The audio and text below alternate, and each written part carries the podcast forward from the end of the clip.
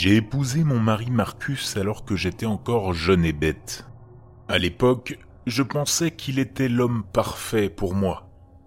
J'ai ignoré tous les signaux d'alarme et je suis même resté avec lui après qu'il ait mis enceinte une autre fille. J'ai ensuite été forcé d'élever cet enfant après que sa mère l'ait abandonné. Un jour, Marcus m'a dit d'arrêter de parler alors que j'étais en plein milieu d'une phrase. Cela m'a vraiment énervé parce qu'il l'a fait devant nos amis et que tout le monde s'est moqué de moi sur le moment. J'ai essayé de lui en parler, mais à chaque fois, il me disait de me taire avec un air suffisant. Son fils, Steve, a commencé à l'imiter. Et quand il le faisait, Marcus se contentait de rire et de lui taper dans la main. Tout à l'heure, je suis entré dans la cuisine et Marcus était en train de préparer le dîner.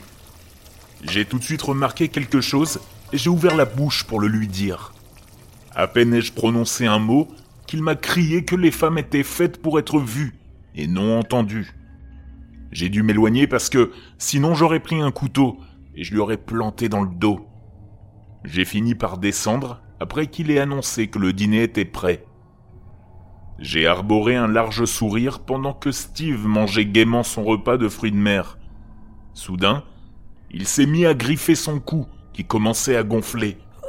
Marcus a sauté de sa chaise et s'est mis à chercher désespérément l'épipène, un traitement d'urgence des réactions allergiques. Je suis resté assise, en silence, tandis que Marcus me hurlait de l'aider. Steve s'est lentement effondré sur le sol et a pris quelques respirations rauques avant de rester immobile, comme la mort. Marcus était figé sur place, sanglotant bruyamment, tandis que je sortais l'épipène de ma poche et le plaçais dans sa main, avant de lui dire de se taire et de s'asseoir pour finir son dîner.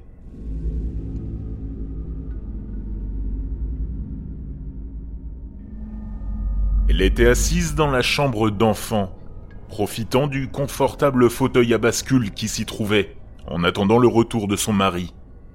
Ses mains fines était croisé autour de son ventre gonflé, son pouce le caressant avec amour. Leur enfant allait bientôt arriver et elle se sentait inexplicablement excitée. Elle s'imaginait en train de bercer le petit dans ses bras, son mari entourant les siens. L'image d'une famille parfaite et paisible. Elle s'autorisa à se demander quel serait le sexe de l'enfant. Elle souhaitait un garçon aussi fort que son père. Lui, il espérait une fille, aussi belle que sa mère. Dans tous les cas, elle était certaine qu'ils seraient tous les deux incroyablement heureux, et que le petit serait la solution à tous leurs problèmes. Et puis, la douleur inonda son corps, comme une vague qui s'y engouffre. Elle gémit, mais choisit d'ignorer les signes de l'accouchement qui s'emparaient lentement d'elle. Elle devait attendre le retour de son mari. Agitée, elle fit quelques pas dans une direction, puis revint en arrière, encore et encore. Même des heures plus tard, alors que les douleurs la faisaient hurler, elle l'attendait.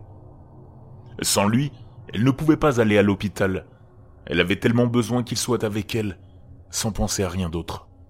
Même lorsque le sang a commencé à jaillir, colorant la moquette d'un rouge terrifiant, elle a attendu son mari.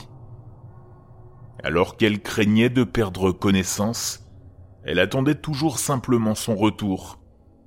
Elle souhaitait qu'il vienne s'occuper d'eux. Et puis, un enfant est né, gémissant, fort et bruyamment. Affaiblie, assise contre le mur de la pouponnière, dans une mare de son propre sang, elle serra le nouveau-né contre sa poitrine et continua simplement à attendre.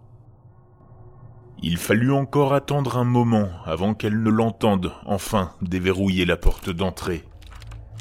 Elle l'entendit déverrouiller la porte et débloquer la suivante. Enfin, il déverrouilla la chaîne autour d'une de ses chevilles.